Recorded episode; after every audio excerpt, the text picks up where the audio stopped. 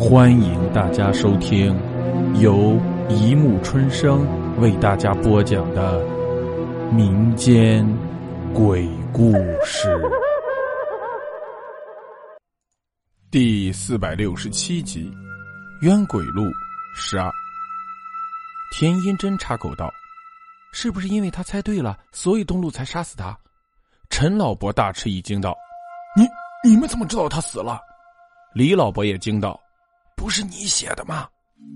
不不，何建飞说道：“那些断档的制造者是张军行的同党，或者说是和他一起搜寻谜底的人。”李老伯点头道：“你只好说下去吧，那些事我以后会告诉你。”陈老伯连忙应道：“呃，是，呃，军行自从猜出谜底以后，呃，好像被那个女鬼给迷住了，整天都忙着查阅资料、问人。”呃，还写一些乱七八糟的日记。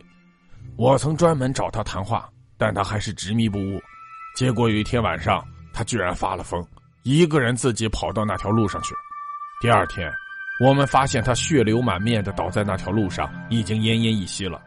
我使劲摇着他的肩膀，叫唤他的名字，他才艰难的张开血红的眼睛，茫然的四处张望，双手在半空中乱抓乱挥，仿佛用尽全力的喊道。这个小气的女人，然后就死去了。更奇怪的是，三天之后，军行的女朋友也莫名其妙的死去了。田英真眼眸一亮，她的名字是……哦，诗婷，啊，都齐了。何建飞忍不住欢呼道。田英真白了他一眼道：“齐了又怎样？你知道其中原委吗？”何建飞笑道：“你怎么知道我猜不出来？”此言一出，三人神色都大变，腾的站起身来，异口同声的道：“呃，你猜到什么了？”何建飞道：“目前证据不足，到手的资料太少，等以后再验证吧。”陈老伯，你可还有他的日记？陈老伯道：“呃，他日记上满是胡言乱语，都是些什么血呀火的，谁还留着他？当时我们校园里就开始流传这么一个恐怖的传说。”谁要是保留了那本日记，血与火的洗礼就会降临到那个人头上。何建飞哑然失笑道：“ 这么荒谬的东西是怎么传出来的？”陈老伯说道：“呃，不是传出来的，据说那句话明明白白的写在他那本日记的扉页上。”田英珍咯咯笑道：“据说，陈老伯，你难道没有看过那本日记？”陈老伯道：“呃，我是在他生前看的。”李老伯忍不住斥道：“那还不是看了？生前生后有什么不一样？难道日记的内容会自己改变不成？”陈老伯突然换了一种奇怪的眼光，缓缓扫过三人。诡异的事，正在于此。我看日记时，那扉页上明明是空白的，但副主席小虎却信誓旦旦的以生命担保，他看到日记的扉页上清清楚楚的用血写了这么一句话。听到这一席话，三个人浑身发麻，起了一身的鸡皮疙瘩。何建飞忙问道：“他他在哪里看到这个本子的？”一个死人旁边。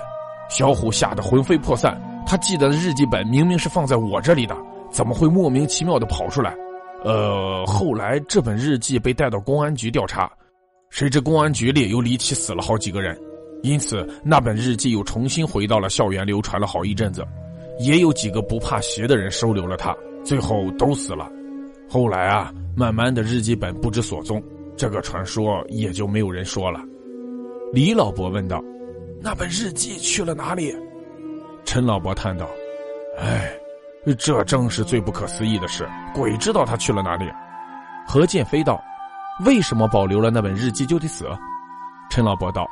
呃，传说是由于军行的冤魂附在那本日记上，专吸人的魂魄，取人脑浆。李老伯连连怒斥道：“一派胡言，一派胡言！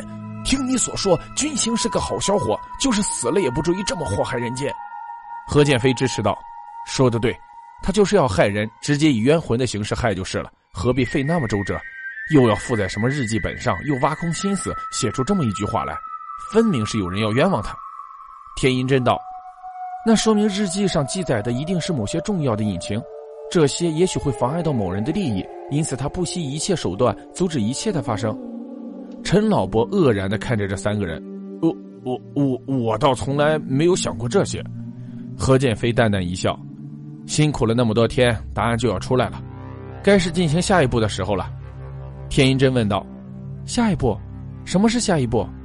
李老伯起身道：“当然是去找那本日记本了。”何建飞笑道：“聪明，找到那本日记，也就找到了所有的答案了。”陈老伯连忙道：“你、你们、你们去哪里找？”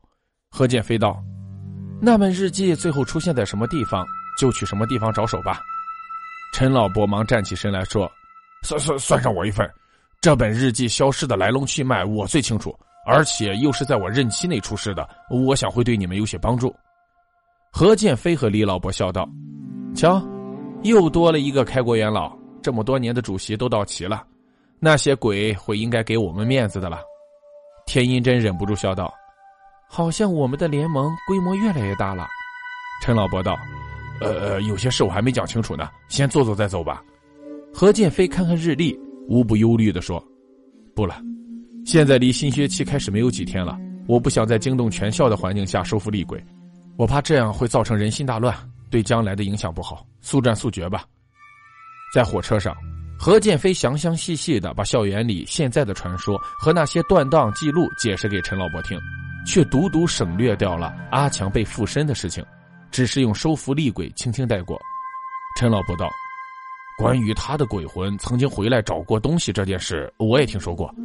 当时说什么都不信，现在想起来，他分明回来找那本日记了。”田英真道：“他只回来过一次，这说明他应该进入六道轮回脱生去了，根本不存在什么冤魂害人的事实。”陈老伯叹道：“唉。”关于诗婷被奸杀的这个传说，也当真是荒谬不经了。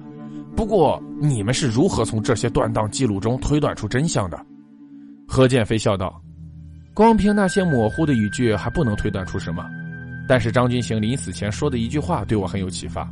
小气的女人，小气的女人，小气这个词还真有意思。你猜猜，他是对谁说的？”陈老伯立刻脱手而出：“哦东路。”何建飞笑道：“不可能。”他和东路并不熟，一个是人，一个是鬼，不可能有什么交往。他又哪来这么大的胆量，肆无忌惮的骂出口呢？再说这理由何在？还有，就算他是骂东路的，也不应该用上小气这个词呀。东路并没有亏欠他什么，所以这个小气的女人只能是大学站到了。何建飞立即收嘴，笑道：“哼哼，时机未到，不透露给你们听。”可怜陈老伯和天音真正听得津津有味，却突然没有下文了。天音真努着嘴道：“卖关子，你这臭脾气什么时候能改？”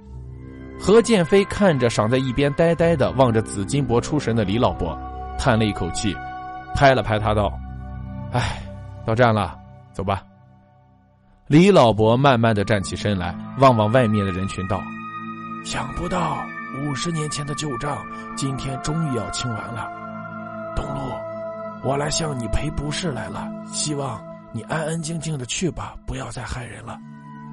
窗外是一片金黄的颜色，笼罩着整个大地，好像这个世界上已经没有了任何污秽的东西。一个连绵不绝的五十年的噩梦，是否就在今晚彻底完结？好了，故事播讲完了，欢迎大家评论、转发、关注，谢谢收听。